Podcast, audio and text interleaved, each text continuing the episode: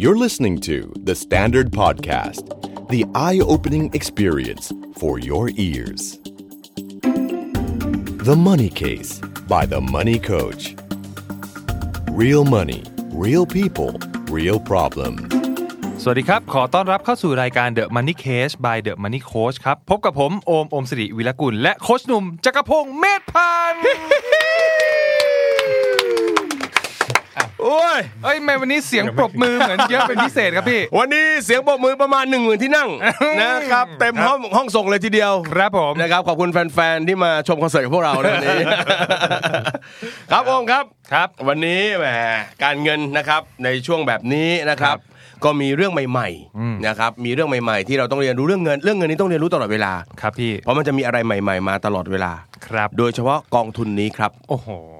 ฮอตฮิตมาก ฮอตฮิตครับ เฝ้าคอยกันมานาน ครับ นะครับว่ามันจะมีอะไรใหม่ๆ มาแทนกองทุนเดิมหรือเปล่า อ่า นะครับเพราะว่า 2,162 กองทุนที่มัน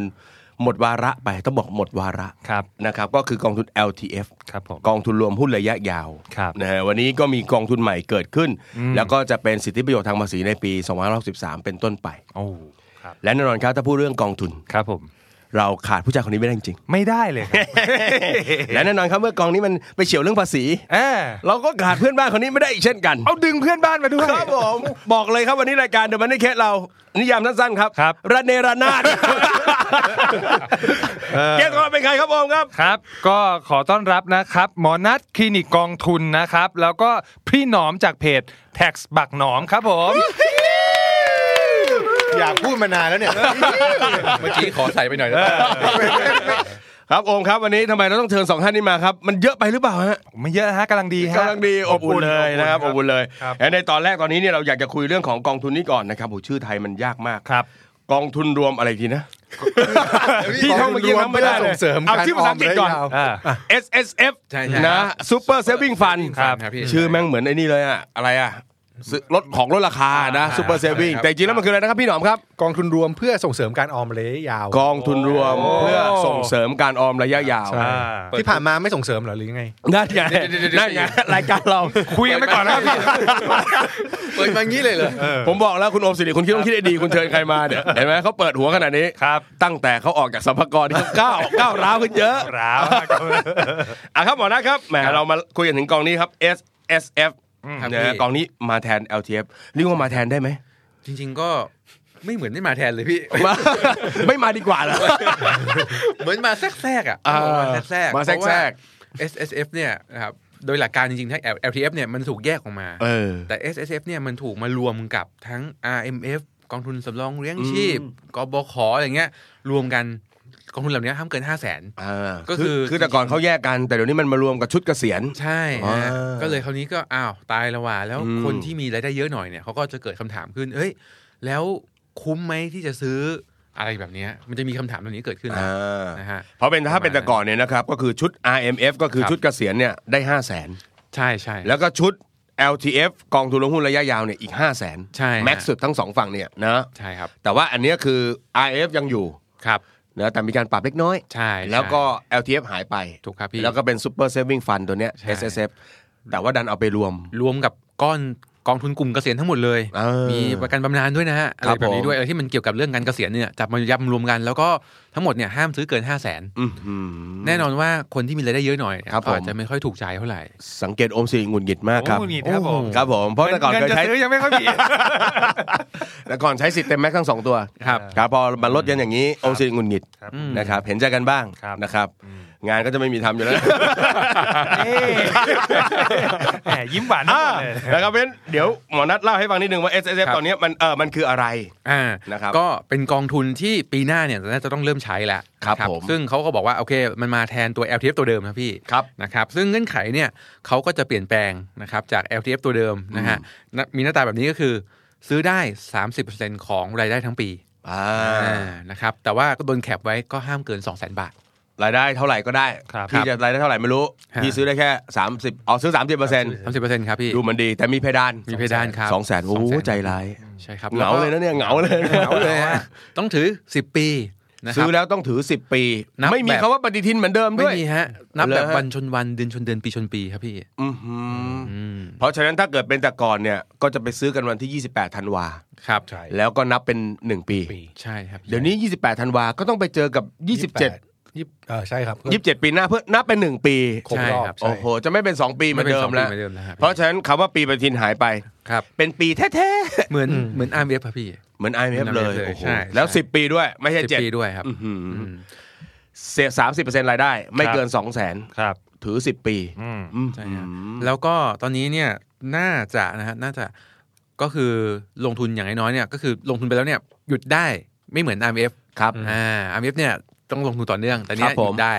นะครับแต่ว่าต้องรอ 10 ปีเนี่ยก็มีเกิดคำถามอย่างนี้ว่าเอ๊ะแล้วผมอายุ 45 เนี่ย เออ เออผมจะเลือก RMF ดีหรือ ม SFD อะไรอย่าง ครับผเงี้ย ม อ่าเพราะว่าถ้าอายุ 45 ขึ้นไปเนี่ยมันต้องถือ 10 ปีก็ 55 ครับ RMF เนี่ยมันขายทั้งก้อนเลย อ๋อ อ่าแต่ถ้า แต่ S M เนี่ยเป็นต้องขายก้อนต่อก้อน ต้องขายก้อนต่อก้อนใช่ แสดงว่าถ้าพี่ซื้อตอน 45 พี่ก็ต้องไปขาย 55 ใช่ครับ พี่ซื้อ 46 ใช่ฮะ 56 ต้องไปขาย ต้องขาย 56 แต่ i อ f เนี่ยพี่ซื้อ 45 46 47 48 ซื้อทุกปีตามเงื่อนไข แล้วพี่ ครับ ไปปิดจบเกมทีเดียว 55 ไม้เดียว ใช่ ขายได้ทั้งหมดเลย ใช่ใช่ อืม งั้นตอนนี้เนี่ย ตัวอย่างนี้อายุพี่เลย เออ ตอนนี้ผมเจอคำถามเยอะมากครับพี่หนุ่มเรื่องนี้แหละ ว่าเอ๊ะเฮ้ยถ้าอายุประมาณแบบนี้มนัสซื้อ RMF ดีกว่าหรือเปล่า เออ เออซึ่งผมก็บอกว่าจริงๆเนี่ยถ้ามองเรื่องของการบริหารเงินนะครับ ผมว่า RMF น่าจะดีกว่า อืม เพราะว่าได้เงินก้อนออกมา หนัดบอกนะ อ่า นี่หมอ อ่า นัด หม บ อ อนัทบอกกนะพรีเซนต์ได้นะครับพรีเซนต์ได้นะครับ เดี๋ยวเดี๋ยวเดี๋ยวเดี๋ยว ใครออกกฎนี้กระทรวงการคลังใช่ไหม รู้นะหมอนัทบอกนะ ค ก รับ ระทรวงการคลังผม ฟังนะฮะ แต่ว่าก็มีข้อดี ครับโอ้โห แก้เกมเร็วเลย โอ้โหโอ้โหวก เห็นได้ไหม วกกลับเร็วมาก จะได้เนาะ ถ้าคนที่อายุน้อยกว่า 45 ครับ นะครับผม S F ก็เป็นทางเลือกที่ดี นี่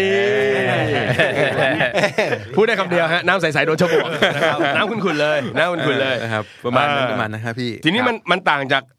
LTF ไหมเพราะว่า LTF เดิมนี่พี่เขาลงหุ้นเลย 65% อ่า อย่างอื่นปรับปลายนิดหน่อย คราวนี้ SSF นี่ลงอะไรบ้าง S F เนี่ยได้ทุกประเภทครับ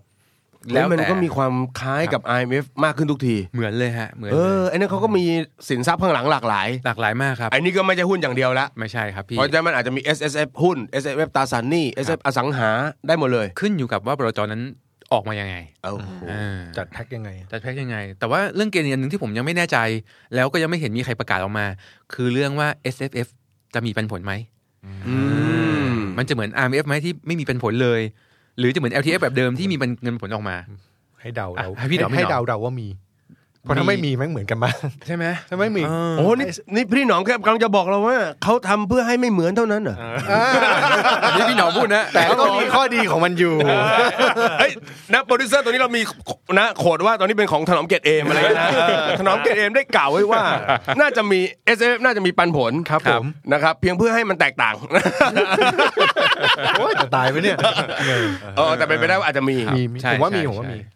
อืมเพราะมันก็ยาวนะสิบปี ยา นะ วยาวยาวพี่ โอ้โห แล้วก็ผมคาดเดานะครับพี่คาดเดาว่ากองชุดแรกที่ออกมาเป็น S F เนี่ยน่าจะเป็นกองพวกกองผสม ถูก อืม น่าจะเป็นกองผสม เพราะว่ามันออกมาเสร็จปุ๊บคนที่ไม่รู้อีหนุ่ยเหน่อาจจะไม่ได้มีการวางแผนการเงินสักเท่าไหร่นักนะฮะ ครับผม มองแล้วแบบเฮ้ยอยากซื้อเพื่อลดหย่อนภาษี อืม แล้วโอเคถือยาวหน่อย เออ แล้วก็มีคอยปรับสัดส่วนให้อะไรให้กองผสมนี่แหละเหมาะมากอ่าน่าจะน่าจะน่าจะ ช่วงแรกๆน่าจะเป็นกองนี้มา จป็ ซะเยอะ างใช่ นะครับ ใช่เพราะว่าถ้าไปต้องออกมาทีละกองแต่ละประเภทแต่ละประเภทเนี่ยมันเสียเวลาแล้วก็คนที่ลงทุนเนี่ยต้องมีความรู้พอสมควรในการจัด อืม พอร์ตของตัวเอง อืม อ่ามันมัน ก็เรียกว่าย น ผสมมาให้เลย ใช่ผส อ่าม มาให้ เจ้า เลยดีก เจ้า ว่า ฟิกซ์หรือเจ้าเฟลกเดี๋ยวว่ากันอีกที ใช่ครับถูกต้อง นะครับ ฮะ พี่ โอเคครับอมสิริครับในฐานะที่เป็นผู้เสียประโยชน์จากการเปลี่ยนแปลงในครั้งนี้ครับ ครับ เพราะว่าทำให้เงินลงทุนของอมสิริปีละหนึ่งล้านหดหายไปโอ้โห อมสิริมีคำถามอะไรบ้างครับผม ไม่คือจริง ๆ ตอนนี้เขาปรับเปลี่ยนเนี่ย า คือยังไม่ได้ไปดูรายละเอียดหรอกว่า S S F เนี่ยมันมีคุณสมบัติอะไรยังไง ครับ ย้อนกลับมาโจทย์เดิมก็คือ ไอกองเดิมที่เราถืออยู่เนี่ย L T F เนี่ย อ่าแล้วกองเดิมจะทำยังไง เออเราผมต้องจัดการอะไรยังไงกับมันบ้างฮะ อันเนี้ยพี่พี่ก็โดนถามหลายที่ ครับพี่ครับ เขาชอบพูดว่าก็ในเมื่อกองทุนเนี้ยมันยกเลิก แล้วมันครบ 7 ปีมันก็ต้องทยอยออก อ่า มันก็ต้องเล็กลงเรื่อยๆใช่ไหมแล้วอย่างเงี้ยจะทำยังไงอะไรอย่างนี้ อ่า ผู้จัดการกองทุนจะไม่ใส่ใจดูแลเลยใช่หรือไม่นี่ ถาม อีโมชั่นอลมาก พี่พี่เป็นตัวแทนเหมือนเมื่อกี้ร่างของเขาลงมาแล้วประทับเลยนะครับ ตอบแทนถามแทน ผม ตอบคำถามเนี้ยพี่มาตั้งแต่ตอนประมาณ ตั้งแต่ที่ S F F ออกแล้วพี่ นี่อ่า คือแบบไปงานไหนก็ต้องพูดเรื่องนี้ อ่ะเพราะมันเป็นความจริงไหมถ้าเกิดว่า ใช่ใช่ พอเขากำหนดแล้วคนก็จะต้องถอนแน่ คือต้องบอกพี่หนุ่มว่างี้ครับ ตอนเนี้ย LTF เนี่ยผมว่าอาจจะถอนออกบ้าง คนที่ครบ 5 ปี ๆอืม แต่ว่าไอ้ทอตอนเปลี่ยนเกณฑ์ตอนปี 59 เนี่ย อืม เอ่อคนต้องถือ 7 ปี เพราะฉะนั้นยังเป็นช่วงสุญญากาศอยู่ 2 ปี อ่า ก็คือคนที่ถือ 7 ปีอ่ะยังขายออกมาไม่ได้ อืม อ่า อ่ายังติดอยู่เพราะฉะนั้นจริงๆ ถ้าจะออกมาจริงผมว่าไม่เยอะ อืม แล้วก็สินทรัพย์รวมของ LTF ทั้งหมดในตลาดหุ้นบ้านเรานับเป็นเงินของลงทุนในตลาดหุ้นเนี่ยมันแค่สี่เปอร์เซ็นของตลาดหุ้น โอ้โหแค่สี่เปอร์เซ็นต์เองเหรอครับ เพราะฉะนั้นถ้าลงจริงผมว่าลงไม่เยอะมาก อืม เอฟเฟกต์อาจจะไม่ได้แบบกระทบถึงแบบ โอ้โห หุ้นลงระเนระนาดอะไรแบบนี้นะครับ อ่า แล้วก็ อ่า ถ้าหุ้นลงเยอะๆ นึกภาพตามสมมตินะฮะ หุ้นลงเพราะว่าเอ่อผลจาก LTF คนขายออกมาเยอะ อืม ๆเอ่อพี่หนุ่มครับถามนิดนึงพี่หนุ่มลงทุนในหุ้นอยู่แล้ว ครับผม ถ้าบริษัทยังกำไรเหมือนเดิม ครับผม ธุรกิจเหมือนเดิมลูกค้าเท่าเดิมกลุ่มเดิม ฮะ แล้วเผลอๆไปส่งออกได้ด้วยอะไรด้วย อ่า ถามว่าถ้าราคาหุ้นอยู่ดีร่วงลงมา ครับผม ทั้งๆที่บิสเนสธุรกิจเหมือนเดิม เออ พี่หนุ่มทำไงดีครับ ขายบ้านขายรถครับผม ซื้อหุ้นเลยฮะ ซื้อเพิ่มถูกไหมครับ ใช่ฮะ เพราะจริงๆ พอมันถ้าจะลงมามันลงมาแค่ระดับหนึ่ง จนถึง เออ ราคาที่หุ้นที่แบบน่าสนใจ อืม คนก็จะกลับเข้าไปซื้อนั้นผมว่าลงไม่เยอะไม่น่าจะเยอะ อ่าแล้วอาจจะเป็นช่วงระยะเวลาหนึ่ง ใช่ เท่านั้น ใช่แล้วก็ถ้ามันจะลงจริงถ้าตลาดหุ้นไทยจะลงจริงลงแบบลงเยอะจริงๆอ่ะผมว่าเป็นที่เศรษฐกิจมากกว่าพี่ อืมอืม เอออันนี้ต้องไปคุยเรื่องเศรษฐกิจละ ครับผม ครับ ต้องคุยกับใครครับผม ข้ามไปข้ามไป ฮะข้ามไป เพราะฉะนั้นจริงๆแล้วคนที่ถือ LTF อยู่ก็ก็ยังไม่ต้องกังวลใจอะไร ไม่ต้องกังวลนะ ไม่ พี่ แต่มันจะมีดราม่าว่าผู้จัดการกองทุนจะใส่ใจไหมที่เมื่อ เอ กี้ อเออเออพี่หนุ่มถามมีมีคำ ทำ นี้ ไมผู้จัดการกองทุนเขาจะแบบเขาจะทิ้งเราหรือเป เพ ล่า ราะว่ากองเราจะเล็กลงเราอย่างนี้ ต้องบอกว่าพี่หนุ่มว่างี้ครับผู้จัดการกองทุนเนี่ยเอ่อเงินเดือนเขาเนี่ยอยู่ในค่าบริหารจัดการ อ๋อ ถูกไหมครับพี่ เพราะฉะนั้นเวลาเวลาลงทุนแล้วเนี่ยฟันเมนเจอร์เนี่ยทำหน้าที่อย่างเดียวคือพยายามทำให้กองเนี่ยผลตอบแทนให้ดีให้ได้ อืม อ่าเพื่อให้เขาเรียก asset size หรือว่าขนาดของสินทรัพย์กองทุนมันใหญ่ขึ้น อืม เพราะเวลาค่าธรรมเนียมเวลามันคูณสินทรัพย์ที่ใหญ่ขึ้น มันจะเป็นเงินก้อนที่ใหญ่ขึ้น อ่า งั้นบลจเองก็ต้องมี KPI ในการวัดฟันเมนเจอร์หรือผู้จัดการกองทุนเนี่ยให้ อ่า ทำผลตอบแทนที่ดีอย่างสม่ำเสมออยู่แล้ว อืม งั้นไม่ต้องไปกลัวครับว่าเขาจะแบบจะทอดทิ้งเราจะอะไรอย่างเงี้ย อ่ามั มันเขาเรียกมันมีความต้องการที่จะให้กองมันดีอยู่แล้วด้วยตัวของเขา นั่นไง อ่าแล้วประมาณนี้พี่ ครับผม ฟันเมนเจอร์เนี่ยบริหารกองดี ผลตอบแทนสูงเนี่ย ผมว่าค่าตัวเขาก็จะดีขึ้นด้วย อ่า เป็นเกียรติประวัติต่อต่อตัวเขาเอง และวงตระกูลด้วย ใช่ฮะ โอเค อ่า เพ เพ ราะ ราะ ฉะ ฉะ นั้ นั้น น โอ้ไม่ต้องกังวลที่อยู่ใน สบายใจ LTF ประมาณ สบายใจ 10 ล้านอย่าไปกังวล โอ้ เมื่อเช้ามันยังบ่นอยู่เลยพี่ ครับผม ผมอยู่ในกลุ่มที่เงินในบัญชีไม่ถึง 500 เอาความจริงมาพูด เอาไปลงทุนหมด ล่น เอาไปลงทุนหมด อ๋อ ครับผม โอ้โห ไม่ค่อยติดเงินสดไว้ เออครับผมเงินสดไม่ติด ใช่ใช่ เสียไม่ ค ได้ รับ เสียได้ ผม ดอกเบี้ยนะครับ ติดหุ้นอย่างเดียวนะครับ ป เพราะฉะนั้นเอาจ ย ริง ๆ ก็คือคุณสบายใจได้ ใช่ครับ คุณอย่าไปกังวลอะไรมาก ครับ ทีนี้เมื่อกี้บอกว่าไอ้ตัวใหม่เนี่ย S S M มันไปโยงกับ I M F เนี่ย ฮะ แล้วมันมีความขยับขยื่น R M F อะไรยังไงบ้าง อ่า แล้วก็มันไปโยงกันยังไงครับ เพราะฉะนั้นอันนี้เมื่อกี้คือ 30%ของรายได้ 2 0 0 0 0 ครับ 0และ2 0 0 0 0เนี่ยก็คือเข้าไปสวมกับ I M F เนี่ยก็คือ ใช่ครับ รวมแล้วก็คือ 5 0 0 0 0 0 ใช่ฮะ โอ้โห ทีนี้ซื้อแบงค์ต้องคณิตศาสตร์มากเลยนะครับเนี่ย ใช่พี่ มันก็จะมึนๆงงๆหน่อยเพราะว่าบางคนเนี่ยมีกองทุนสำรองเลี้ยงชีพ อ่า อ่ามี มี ยื ก น บขออีกอ่ะ ยืนอ่ะยืนพื้นมาเลยใช่ไหมฮะ เอออ อาจจะแบบแสนสองแสนมาแล้ว โอ้โห อ่าบางคนไปซื้อประกันบำนาญไว้อีก นั่นไง อ่าแล้วบางคนซื้อ RMF อีก นั่น นั้นจริงๆ S F มันเหลือที่น้อยมากเลย อืม นะครับสำหรับคนที่มีเงินเดือนสูงหน่อย อ่า ประมาณนั้น อ่าน นะครับซึ่งซึ่งซึ่ง RMF ก็ปรับเกมอีก ครับ เป็น 30%อ่ะคุณหนอมช่วยหน่อย อยู่ตรงนี้แล้วอะไรวะเกณฑ์เกณฑ์ภาษีผมจะได้ไม่ต้องแบบว่าพูดเยอะ เออ อ่า เว็บมันก็ปรับเป็นสามจากเดิม15%ของ เออ เงินได้ใช่ไหมครับ ครับผม ก็ปรับเป็น 30% 30% เท่ากับ S S F เมื่อกี้ ใช่ อ่าสามสิบเปอร์เซ็นต์ของเงินได้ แต่ totally สูงสุดของ I M F คือยังไม่เกินห้าแสน โอ้ เหมือนเดิม อันนี้คือของของตัวมันตัวเดียว เออ เนอะแล้วก็ยังมีเรื่องของการเปลี่ยนเงื่อนไขคือเดิมเนี่ยมันจะมีซื้อขั้นต่ำสามเปอร์เซ็นต์ของเงินได้หรือห้าพันบาท อ่าย กเลิก เพื่อให้ ไม่ต้อง เพื่อให้คนได้ออมกันง่ายขึ้น ให้ให้ออกมาให้ขึ้นไม่มีปัญหา แต่ว่า I M F เนี่ยยังต้องซื้อทุกปี อืม เหมือนเดิม แสดง แต่ว่า ว่า ถ้ามันผิดพลาดเนี่ยมันอาจจะเป็นเอ่อเงื่อนไขคือปีเว้นปีได้ก็คือย อมให้ปีเป็นปีได้ ใช่ยังเหมือนเดิมอยู่แต่ว่าแค่ตัดขั้นต่ำออกไป แสดงว่ายี่ห้าตังค์บาทหนึ่ง อื้อหือ ซื้อ เดี๋ยวเขาจะเพี้ยงกลับมานัด ได้ เอ้ยเขาจะเพี้ยงกลับมานัดเลน ใช่แค่แค่ขอให้ซื้อทุกปีก็พอ ซื้อประคองสิทธิ์ไว้ว่างั้น ถูกครับ อ่า ถูกครับใช่ เออมันก็ทำให้ยืดหยุ่น ง่ายขึ้น ใช่ไหมแต่เมื่อกี้ที่ที่ที่ดูก็คืออย่าง LTF เดิมมันก็คือซื้อได้ 15%ของรายได้ ครับ ใช่ไหมไอ้ฝั่งนี้ก็เหมือนกันเพราะฉะนั้นไอ้15 พอมันเปลี่ยนเป็น 30 แต่มันไปกดตัวไอ้ขั้นสูงสุดมันต่ำลงเนี่ย ครับ ในมุมหนึ่งไอ้คนที่เขารายได้ไม่สูง ครับ อืม เขาก็ได้ สามารถมีสิทธิ์ซื้อเพื่อจะลดหย่อนได้มากขึ้นถูกไหม อ่าได้ออมเพิ่มได้ออม ใช่ เพิ่ม ใช่ ครับ ถูกไหมแต่เขาจะมีเงินออมหรือเปล่านั่น ไม่คือคือผมลองดีดตัวเลขกลับครับ เออ คือถ้าเกิด 30%ไม่เกิน ไม่เกินห้าแสนเนี่ย เออ คนมันน่าจะรายได้ประมาณปีหนึ่งสักล้านกว่า อ่า ๆเอออ ม น่า ก็ จะ สามารถซื้อเต็มสิ น่า ทธิ์ น่าจะซื้อเต็มสิบนะแต่ว่าปัญปัญหาปัญหาคือสมมติผมมีเงินรายได้สักประมาณปีละล้านสอง อืม ผมซื้อได้ 30%ก็คืออยู่ที่ประมาณ3ามแสนหก ใช่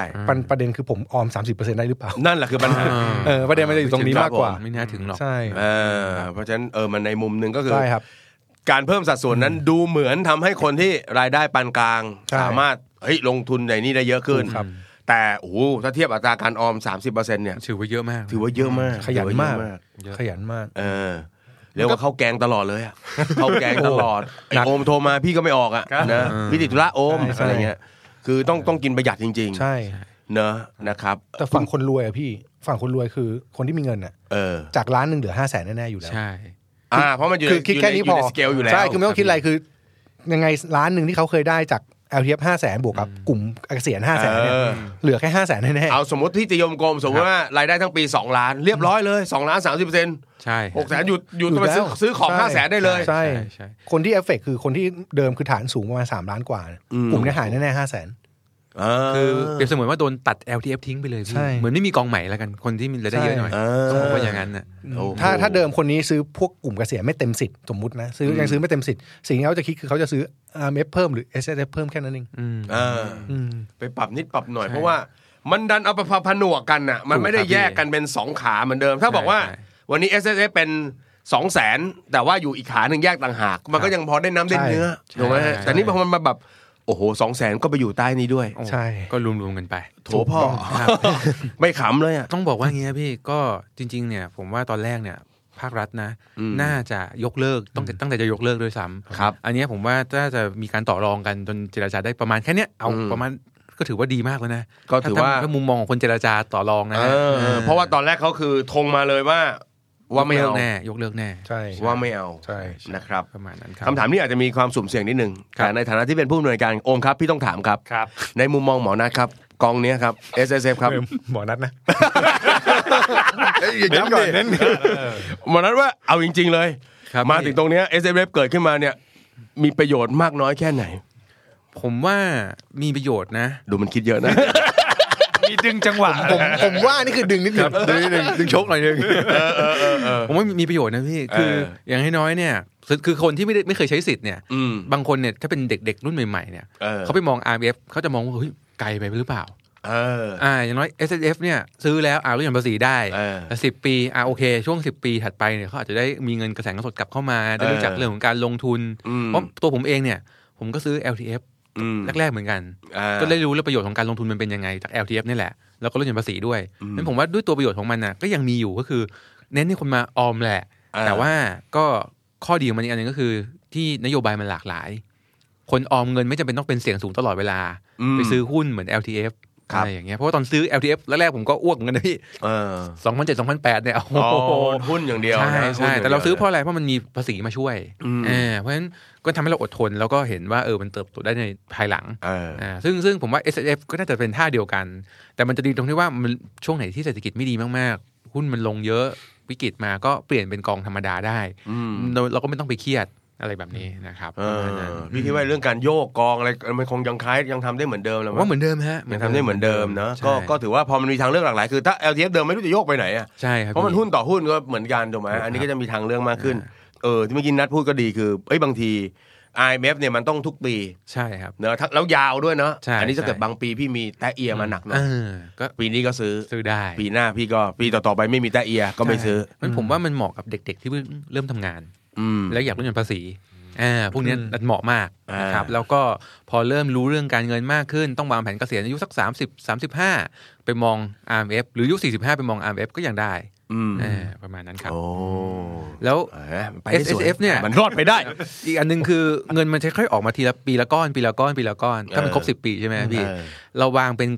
กระแสเงินสดก็ได้นะ อืม อ่า ใช่ ว่าแบบเราเราคาดการณ์ได้ว่าปีเนี้ยจะออกมากี่บาท กี่บาทกี่บาท อ่า ทำเป็นเงินตัวเอง วาง จะได้ แผนเก็บเงินสิบปี อ่า แล้วก็ ครับประมาณ เนาะมีกระแสเงินสดใน ใช้ สิบปีถัดไปโอ้เออ ใช่ใช่ใช่ เขาก็ตอบมีเหตุมีผลนะ เสริมผมเสริม ค นั รับดนิดนึงครับ คือผมว่าอีกอันหนึ่งที่มันเปลี่ยนแปลงได้คือตอนซื้อ ไอเอสเอฟเนี่ย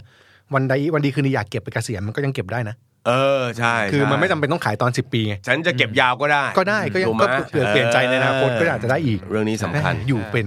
เรื่องนี้สำคัญนะครับ ตกเริ่มไม่เริ่มไม่ดีแต่จบสวย ครับผมเออแล้วทีนี้ถ้าเกิดว่าเอาละรู้แล้วละว่าวันนี้มีกองใหม่มาแน่ๆแล้วสำหรับคนที่เป็นนักลงทุนนะแล้วก็เป็นคนที่วางแผนจะประหยัดภาษีด้วยเนี่ย ฮะ เขาควรจะใช้ไอ้เครื่องมือตัวใหม่เนี่ย S S F ควรใช้ยังไงให้มันเกิดประโยชน์ที่สุด ผมว่าไปมองภาพรวมก่อนดีกว่าพี่ อืม ว่าเอ๊ะชีวิตเราเนี่ยต้องการอะไร เพราะว่าไอ้เงินก้อน S H F เนี่ยมันก็ไปรวมกับ R M F เนาะไปรวมกับกองทุนสำรองเลี้ยงชีพไปรวมกับประกันบำนาญ อืม อย่างสมมุติว่าผมผมอาจจะอายุเยอะหน่อยผมอยากเฮ้ยจริง ๆ แล้วเนี่ยอยากเรียนภาษีด้วยหรืออยากมีเงินเป็นแบบเหมือนเป็นบำนาญผมอาจจะไม่ได้มอง S H F ก็ได้นะ เออ ผมอาจจะมองประกันบำนาญก็ได้ อืม อ่าแล้วก็มีกองทุนสำรองเลี้ยงชีพ อะไรแบบนี้เป็นเงินก้อนออกมาเพราะฉะนั้นมันผมว่ามันทำให้เราต้องคิดมากขึ้นเลยแหละว่าเอ๊ะเราจะวางแผนยังไง อืม อ่าหรือว่าถ้าผมเด็กหน่อย ผมอาจจะแบบเฮ้ยประกันอาจจะยังไม่จำเป็นตอนนี้หรือเปล่า ผมก็ไปซื้อ S F บวกกับกองทุนสำรองเลี้ยงชีพก็มีอะไรแบบเนี้ย อืม มันก็ปรับสัดส่วนได้ตามช่วงอายุของเราอะไรเงี้ย ผมว่าอันเนี้ยต้องกลับไปดูแล้วว่า แต่ละช่วงอายุเราต้องการอะไรอะไรเงี้ยครับ อืม อืมมันทำให้เราคิดวางแผนการเงินต้องคิดมากขึ้นอ่ะ เออก็คือดูอ่ะต้องดูภาพรวมของการวางแผนการเงินของเรา ใช่ นะ ใช่ ครับ ใช่ กลับมาที่ผู้ที่เสียผลประโยชน์หนักที่สุดในห้องนี้ตอนนี้นะครับ ครับ คุณโอม ครับ เขาเขาลงทุน ครับผม เยอะล้านนะครับ เยอะใช่ไหมฮะ ฝั่งละห้าแสนเลยปกติ ครับผม นะครับผม แม่เป็นงั้นจริงก็ดี เออไม่เมื่อกี้ฟังฟังที่พูดถึงประเด็นเรื่องของแบบของอ่ะอะไรนะ IMF แต่ก่อนจะมีขั้นต่ำห้าพันเดี๋ยวนี้ อืม ไม่มีแล้ว ครับ ในส่วนของกอง S S F อะพี่มันมันมีเรื่อง มีขั้ ของ นต่ำ พวก ไหมเงี้ย ไม่มีไม่มีขั้นต่ำเหมือนกัน ไม่มีเหมือนกัน ใช่ใช่ ยี่ห้าตังค์ก็ก็ได้แบบที่พี่นัทบอก อืม ใช่ไหม อืมใช่ครับ เออแล้วถามอีกหน่อยก็คือว่ามันยังเหมือนของ LTF เหมือนกันไหมคือถ้าสมมติเราขายระหว่างทางแล้วจะโดนพวกภาษี อ่า ย้อนหลัง คิดว่าโดน ปรับอะไรอย่างเงี้ยนะ คิดว่าโดน คือเงื่อนไขยังมาไม่ครบ ต้องบอกว่าที่เราคุยวันนี้เนี่ย เงื่อนไขยังมาแบบ อืม ไม่เต็มไม่ครบ ใช่ เลย ใช่ อืมงั้นจริง ๆ ก็ต้องรอเขาประกาศอีกอยู่ดี ครับ อ่า เออ ครับ อื ไม่แต่ใจใจพี่อะเชียร์ว่า ถ้าเกิดว่าเราจะปันเงินมาลงอะไรแบบนี้นะครับ ไม่ว่าจะเป็น S S F กับ I M F เนี่ย ฮะ ดูเหมือนมันเป็นตัวช่วยที่เราให้เราเก็บเงินยาวๆเนาะหรือว่าอาจจะยาวไปถึงเกษียณเลยอย่างเงี้ยนะเอ่อพี่ว่าก็พยายามศึกษาเงื่อนไขแล้วกันเนาะว่ากฎระเบียบเป็นอย่างไร แล้วก็ลงทุนให้ถูก ครับ พอลงทุนให้ถูกเนี่ย เราก็จะ ไม่ต้องมาปวดหัวว่าออกก่อน 5 ปีออกหลัง 5 ปี ไอ้นู่นไอ้นี่ไอ้นั่นอย่างเงี้ยนะครับ พี่หนอมก็จะมีงานลดลงไป อ่า นะเออไม่ไม่ ดีไหมงานลดลงไป เออไม่ไม่จริงๆพี่พี่พี่อยากจะเชิญชวนน้องๆอย่างนี้เหมือนกันว่าอ่ะเพราะฉะนั้นถ้าเรารู้มันยาวเนี่ยเฮ้ยไอ้เงินที่มันยังไม่แน่ไม่นอนเนี่ยก็อย่ายัดเข้ามาเพื่อจะแบบได้สิทธิประโยชน์ทางภาษี ใช่ แล้วมาเดือดร้อนต้องใช้อ้าวเราไม่มีพอร์ตอื่นเลย มีอยู่พอร์ตนี้พอร์ตเดียวแล้วต้องขายออกมาใช้ แล้วก็มาผิดเงื่อนไขเนาะ ครับ เออ มันก็อาจจะแบบไม่ไม่สนุกเท่าไหร่ ใช่ครับ นะครับ ใช่ครับ ครับ เออเอออเอาล่ะทีนี้ได้ยินมาว่า S S F มีหลายหลายก็เรียกหลายสินทรัพย์ ฮะ เนอะเอ้ยมันควรจะเลือกลงทุนยังไงสำหรับคนในแต่ละช่วงแต่ละวัยหรือว่า โอ้ แต่ละฐานรายได้ ครับ ผมมองว่าถ้าเป็นอายุน้อยๆหน่อย อืม ผมว่ากองทุนหุ้นเนี่ยก็ยังเป็นคำตอบที่ดี ระดับ นค สิบ พี่ ปี อ่าสิบปีเนี่ยผมว่าโอเคยังพอไหว อ่าน นะครับแต่ต้องมองว่าไอ้หุ้นที่เราจะไปลงในยประเทศที่เราจะไปลงเนี่ยเพราะว่า SF เนี่ยมันไม่ได้กำหนดว่าต้องเป็นประเทศไหนแล้วนะถ้าเป็นถ้าเป็น LTF เนี่ยต้องเป็นหุ้นไทย อ๋อ อ่า อ เท่านั้นเลย ไอ้นี่ไม่ได้บอก ไม่ได้บอกครับ พวก LTF บอกว่าเป็นหุ้นไทย ใช่ 65เปอร์เซ็นต์ ใช่ครับพี่ ไอ้นี่ไม่บอก ไม่ หุ้น บอก ไหน ครับ เอาแล้วไง เป็นหุ้นทั่วโลกก็ได้หุ้น เอออ อะไรก็ได้อะไรเงี้ยเพราะฉะนั้นต้องเลือกครับพี่อย่างเช่นอ่ะถ้าเราจะลงระยะยาวสักสิปีต้องมองเอ๊ะสมมติว่าให้เลือกสองกองแล้วกันนะพี่นะเอ่อกองทุนหุ้นไทย กับกองทุนหุ้นเวเนซุเอลา โอ้โห เลือก น่า เว ลง เน ยากไหม เลย เลือกยากไหม วเนเลย น่าลง ป ทุน ระเทศนี้นางงามสวยครับ เดี๋ยวเดี๋ยวเดี๋ยวเดี๋ยวคุณโอมมึงใหม่ ดูเศรษฐกิจ เอาละ ดิ อ๋อเศรษฐกิจครับผม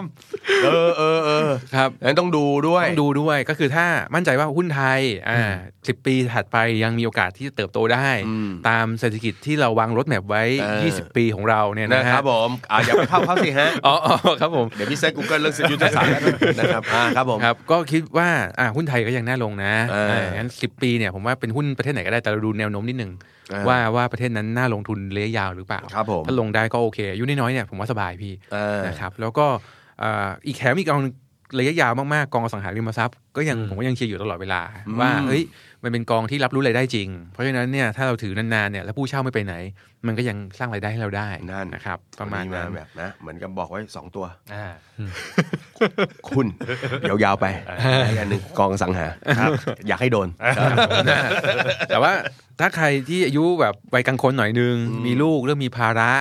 มีความเสี่ยงสูงขึ้นเนาะ อืม อาจจะลดความเสี่ยงตัวเองลงใส่พวกกองตราสารหนี้เข้ามาเพิ่ม ใส่กองตลาดเงินเข้ามาเพิ่มอะไรแบบเนี้ยอะไรที่มันเป็นเสี่ยงต่ำๆก็เวทน้ำหนักให้ดี ครับ นะครับเผื่อน้ำหนักให้ดีเผื่อว่าฉุกเฉิน 10 ปีเนี่ยอะถอนออกมาได้ก็เอากองตราสารหนี้ออกมาก่อน เพราะพวกเนี้ยมันสามารถที่จะเอ่อเขาเรียกผลตอบแทนเนี่ยมันไม่เยอะหรอก แต่ว่ามันโปรเทคเงินต้นพอสมควรเหมือนกันนะ อืม ทำให้ผลตอบแทนเนี่ยมันมันไม่หวือหวามาก แล้วก็มันไม่หายไปไหน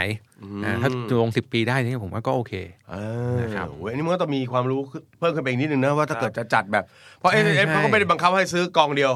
ใช่ ปีละกองนั้นน้องไม่ใช่ไม่ใช่ ใช่ใช่ จะจัดจะสลับผสมอะไรของมันได้หมดเลย ผมถึงบอกว่าช่วงแรกกองที่ออกมาน่าจะเป็นกองผสม เพราะว่าคนอาจจะไม่ได้แบบโอ้โหต้องเลือกกองนั้นตามตามเป้าหมายอะไรเงี้ยจะยากนิดนึงแต่ว่าก็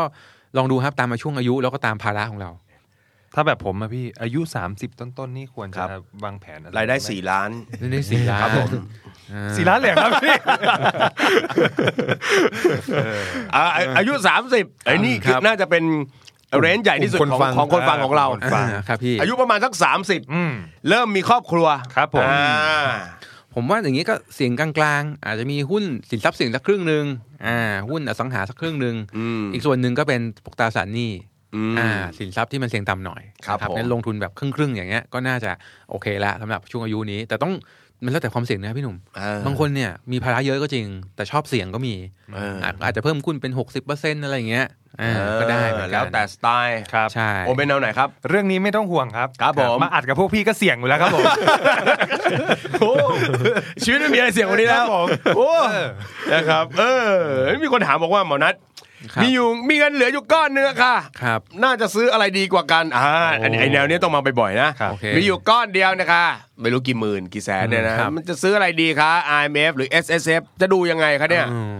โอเค ก็จริงๆ ต้องกลับไปวางแผนอย่างที่บอกไว้ตอนต้นเมื่อกี้เนี่ยครับ ว่าเอ๊ะอายุเราเนี่ยสมมุติว่าเกินสักสี่สิบห้าไปแล้ว อืม แล้วเราอาจจะไม่ได้อยากเก็บเงินก้อนนี้ยาวมาก อยากเอามาใช้ตอนเกษียณเร็ว ครั ๆ บ หน่อย ก็อาจจะใช้เป็น RMF ก็ได้ อืม อ่าแล้วก็อาจจะมีถ้าระยะยาวหน่อย มีระยะเวลาหน่อย ครับ ก็ลงกับ S F ไป อืม คราวนี้ผมอันนี้ผมรับประสบการณ์ส่วนตัว ครับ นะปีเนี้ยผมก็เจอ ก็คือฐานภาษีเนี่ยพอมันโดนปรับขึ้นปรับลงมากๆ แล้วจะดูเราจะมึนงงอ้าวเฮ้ยยังมีพอมีรูมเนาะเอมีอ ช่องที่มันจะเพิ่มเติมเข้าไปได้ จะซื้อเพิ่ม จะซื้อเพิ่มอ่าสมมุติว่าผม อันนี้ผมตัวส่วนตัวเนี่ยผมอยากวางแผนเกษียณตัวเองก็คือ อยากมีบำนาญน่ะอย่างน้อยๆเดือนละหมื่นห้า อืม ยืนพื้นเลย ซึ่งผมก็ใช้ตัวประกันบำนาญเป็นตัวยืนพื้นไป อ่า อ่ะผมเฮ้ยปีนี้มีเงินเหลือ ผมก็เลยหาแบบประกันบำนาญที่มันซื้อปีเดียวโดยไม่มีภาระปีถัดไป อืม อ่า เป็นซิงเกิลพรีเมียมเหรอ อ่าเหมือน เหมือนจ่ายทีเดียว จ่ายปีเดียวแล้วเดี๋ยวไปรับตอนอายุห้าสิบห้าหกสิบ อ่า อะไรอย่างเงี้ย เป็น ตามเงื่อนไข เป็นรายปีรายเดือนก็ว่าไป ใช่ก็เสร็จผมก็มีเสร็จเนี่ยเออเฮ้ยงั้นเราลงประกันบำนาญไว้ดีกว่า อืม แล้วเดี๋ยวเราตอนห้าสิบห้าหกสิบเราก็ไปรับเงินเป็นรายเดือนไป เออ ก็ได้เหมือนกันเพราะฉะนั้นจริง ๆ ผมว่ามันอยู่ที่การดีไซน์ครับพี่ อืม เออว่าอย่างเงี้ยถ้ามีเงินก้อนเหลือ อยากจะให้มันออกมาเร็วหน่อยถ้ายุคมากๆ ก็ RMF เออ อ่าแต่ถ้าอายุน้อยหน่อยก็ SSF เออ แล้วก็ถ้าซื้อทุกสองอย่างสองอย่างนี้ซื้อไปแล้ว แล้วมียังมีเงินเหลืองอกมาอีก เป็นเงินเพิ่มขึ้นมา นี่ครับ แล้วอยาก ม มี สิริ เงิ ปัญ นเก หา ษียณ ของอมสิริ อ่า นะครับ แล้วก็อยากได้เงินเกษียณทุกทุกเดือนเป็นบำนาญ ครับผม ก็ซื้อประกันบำนาญก็ได้ ครับ ทางเรื่องมันหลากหลายมาก เออ โอ้โหฟังหมอนัทพูดแล้ว รับอุปการะอะไรไหมครับ เคลิ้มเลยฮะเคลิ้มเลยนะครับ เพราะฉะนั้นโอ้โหมันก็เป็นข้อมูลเนอะในการเลือกซื้อในการอะไรต่างๆนะครับ แต่หมอนัทครับได้ยินว่า ถ้าเกิดว่าทั้ง S S F ก็มีลงหุ้นนะครับ R M F ก็มีลงหุ้นครับต้องชวนหมอนัทคุยเรื่องเศรษฐกิจในปีหน้าหน่อยนะครับ หมอนัทครับหมอนัทกำลังจะชวนผมลงทุนหุ้นนะครับหมอนัทครับปีหน้าหุ้นดูแล้วเป็นยังไงบ้างขอรับ โอ้โหอันนี้ครั้งนี้ตอบยากครับพี่ ครับ เพราะว่าตอนต้นปีเนี่ย ครับ ใครไปย้อนดูว่าตามบลจและหลักทรัพย์เนี่ยเขาให้ทาร์เก็ตของเซ็ตหรือตลาดหุ้นไทยเนี่ย เออ ดัชนีหุ้นไทยเนี่ย ออต้นปีใช่ไหมต้นปี ต้นปีครับพี่ หกสองนะครับ มีเขาให้ไว้ทาร์เก็ตว่ายังไง ให้ทายให้พี่หนุ่มครับ เออเอยอย่าบอกว่าแบบใจสู้ขนาดพันเจ็ดอะไรเงี้ยนะพันหกพันเจ็ด พันเจ็ดเนี่ยคือขั้นต่ำ เฮ้ยจริงเหรอ ที่เขาทายกันไว้พี่ เหรอก็คือต้นปีหกสองเนี่ย ใช่ เขาทายกันว่าหุ้นจะไปแตะที่พันเจ็ด ถึง หนัก แล้ว หนักสุดเนี่ย มีบรอหนึ่งไทยไว้สองพัน โอ้ย หมายถึงว่าลงเงินไทยไว้สองพัน ผมไม่ได้เป็นดันกัน โอ้วิเคราะห์หรือใช้เทียนฮะ น่าจะเทียน นั่งเทียนแล้วสองพันเลย ตีไม่มาสองพันเลย ใช่ใช่ โอ้ ครับ โหแล้วก็อย่างที่เห็นว่าสองพันห้าร้อยสิบสองเป็นยังไง ครับพี่ครับ ก็เหลยมีอีกไม่กี่วัน เออ ลุ้นลุ้นลุ้นเอา ครับ พี่ ผมอ่ะแล้วนี้เขาเดาแล้วเดาเขายังไง ต่อ ก็ ต้องมาดูว่าปีหน้าเขาจะพูดว่าไงใช่ไหม ใช่ใช่แต่ว่าผมมองว่าอย่างนี้คือต้องบอกว่าตอนปัจจุบันเนี่ยเอ่อต่างชาติเนี่ยถือหุ้นไทยน้อย อ๋อ ถือหุ้นไทยน้อย ครับ ถ้าหุ้นไทยจะขึ้นจริง ๆ ผมว่าก็มันจะเกิดจากสาเหตุที่อยู่ดีฟันฟลูจากต่างประเทศเนี่ยวิ่งเข้ามา เออ โดยอาจจะเกิดจากที่อเมริกาเขามี QE ทำนู่นทำนี่อะไรอย่างเงี้ย อืม อ่าแล้วเงินมันไหลมาทาง emerging market หรือประเทศฝั่งเรา ครับ ก็มีโอกาสหุ้นขึ้นนะ ไม่ใช่ว่าไม่มีโอกาสหุ้นขึ้นเลย อ่าแต่ว่ามันอาจจะมาจากแบบนั้น อ่าปัจ ก็ จัย เงินจากประเทศไหลต่างประเทศไหลเข้ามา ปัจจัยมันจะแบบวุบวับวุบวับมันจะไม่ใช่ปัจจัยที่พื้นฐานของประเทศเรา อืม เพราะปัจจัยพื้นฐานของประเทศเราเองก็ต้องรอพอสมควรเลยกว่าจะอะไรนะจะโครงสร้างพื้นฐานโครถไฟ ครับ อืมล้างคู่ ความ ครับ เร็วปานกลางแล้วอะไรจะมาอะไรอย่างเงี้ย อ๋อเราใช้ชื่อความเร็วปานกลางจริงเหรอเนี่ย ไม่รู้ไม่รู้พี่นี่ผม แล้วมันจะชื่ออะไรว่ามีเดียมสปีดเทรนเนี่ยเหรอนี่เป็นที่เดียวในโลกอ่ะเนี่ย เออประมาณนั้นนะพี่ เออเออเออ ก็คือก็คือ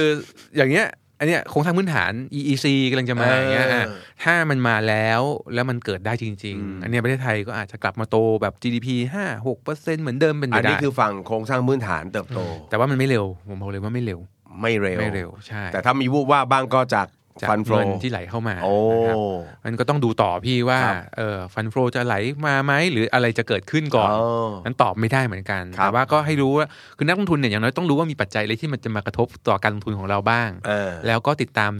สิ่งเหล่านั้นแหละ อืม อ่าแล้วก็ดูว่ามันจะมากระทบหุ้นพื้นฐานของเราหรือเปล่าอะไรแบบนี้นะครับ นะครับ อันนก็ยังตอบยากพี่ผมก็ยังรอดูสองอันนี้ก่อน แล้วก็ปีหน้ามีอีกอันหนึ่งคือเรื่องของเลือกตั้งอเมริกา อืม อ่าที่ที่น่าจะมีผลกระทบพอสมควร ครับ อืม โอ้ ต้องช่วยอธิษฐานนิดนึงนะครับ ใช่ใช่ เพราะว่าปีสองปีนี้โอ้แกทวิตทีไรนี่เรื่องเป็นเรื่องทุกทีเลย เรายากมากพี่ เออ เดายากมากถึงขนาดมีมีอะไรนะบูมเบิร์กหรือรอยเตอร์นะ ที่ไปเขาไปทำดัชนีไว้ว่าทำทวิตเมื่อไหร่ แล้วราคาหุ้นจะดีดขึ้นดีดลง โอ้ ตรงด้วยนะพี่ เลอหรือว่าทำให้มันเจ้าเองวะเนี่ยเฮ้ยเฮ้ยมันเนอะเออเมื่อกี้บอกว่าปัจจัยมีความวูบว่าบของตลาดหุ้น แล้วมีโอกาส ครับ ที่วูบอย่างเดียวไหม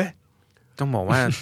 เอาเอาอย่างนี้ผมผมต้องต้องพูดกับพี่หนุ่มตรงๆว่า เออ ผมลงทุนในหุ้นไทยปัจจุบันนั้นลงน้อยมาก ครับผม อืม อืม ครับ ครับ เพราะว่าไปลงที่ต่างประเทศ ต้องต่างประเทศ ครับผม ใช่ต้องต่างประเทศ ปัจจุบันพี่ก็ถือเงินสดอยู่เยอะ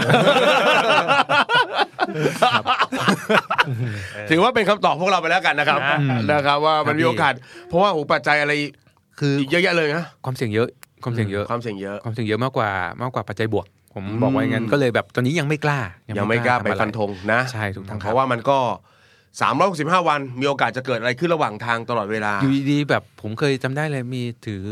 พวกแบบหุ้นที่เป็นพวกโรงงงโรงงานไฟงงไฟไหม้ที่มีปัญหาพี่คือแล้วไฟไหม้มันไม่ได้เป็นแบบเหตุการณ์เกิดประจำอะ ไม่ใช่เรื่องที่มันจะเกิดขึ้นบ่อยๆและง่ายๆเออ ใช่อะไรอย่าง มั เงี้ย นโรงงานมีต้องเต็มนิคมมาทุบมามาไหม้โรงงานกูนี่แหละ อะไร อะไร อย่าง เงี้ เงี้ ย ยมันมันมันตอบไม่ได้พี่ เออ พวกนี้อาจจะวุบวับเข้ามา นะค ครับ รับ อ่า โอเคครับ เอาละสุดท้ายครับ อยากให้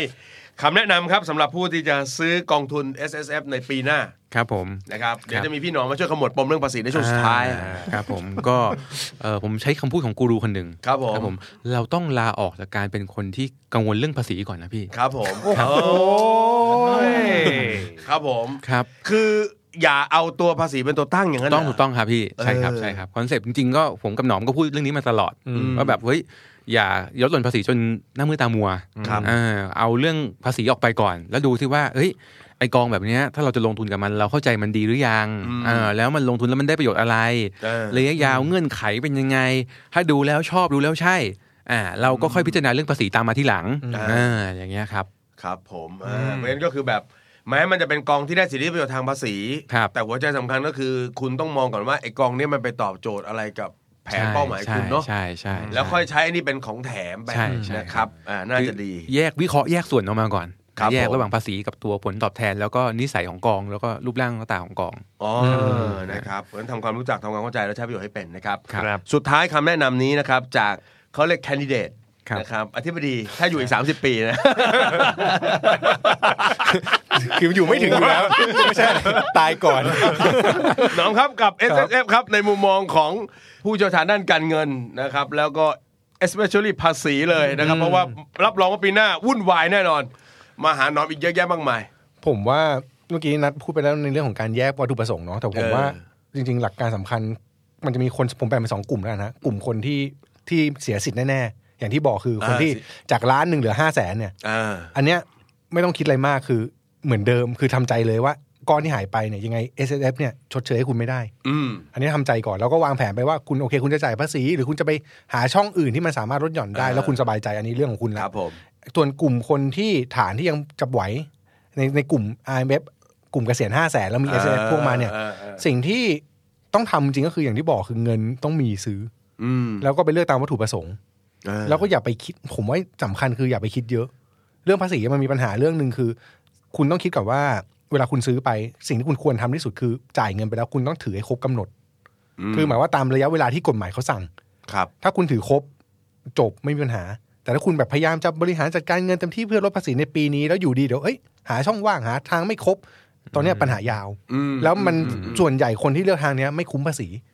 คือ อ่า ไอ้ที่เซฟภาษีไปเนี่ยมาเจอค่าปรับไปเจอเบี้ยปรับเงินเพิ่มเจออะไรพวกนี้ไม่คุ้ม ผมว่าทำใจสบายเลือกให้ถูกวัตถุประสงค์แล้วก็อยู่กับมันไป แค่นี้จบ นี่คุณกำลังพูดกับน้องโอมหรือเปล่าเนี่ย ฮะ ครับผม ใช่ไหม ไม่ใช่ไม่ใช่ อ๋อ เออเขาเสียประโยชน์เนี่ยเขาเสียประโยชน์ เออใช่ใช่ เขาลงทุ ผมเตือนว่าไม่ต้อง ปี อะไร ละล้น ห้าแสน ต่อสองกอง ช่างมันอะไรอย่างนี้อ่า ครับพี่โอ้ห้าหมื่นยังลำบากครับผม เห็นไหมครับโอมว่าเป็นคำแนะนำของอดีตแคนดิเดตนะครับผม ครับผม สุดยอดจริง เฉี ๆ ยบ นะครับ ครับ อ่าแล้วฮะ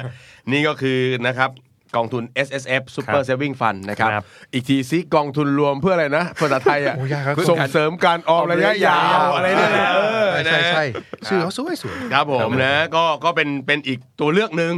นะครับที่มาทดแทนนะครับหรือมาชดเชยแล้วแต่แหละ ทุกอย่างที่ออกมาใหม่ก็มีคนได้ประโยชน์เสียประโยชน์โอม ครับ นะครับโอมต้องทำใจเรื่องนี้ ครับพี่ นะครับ ผม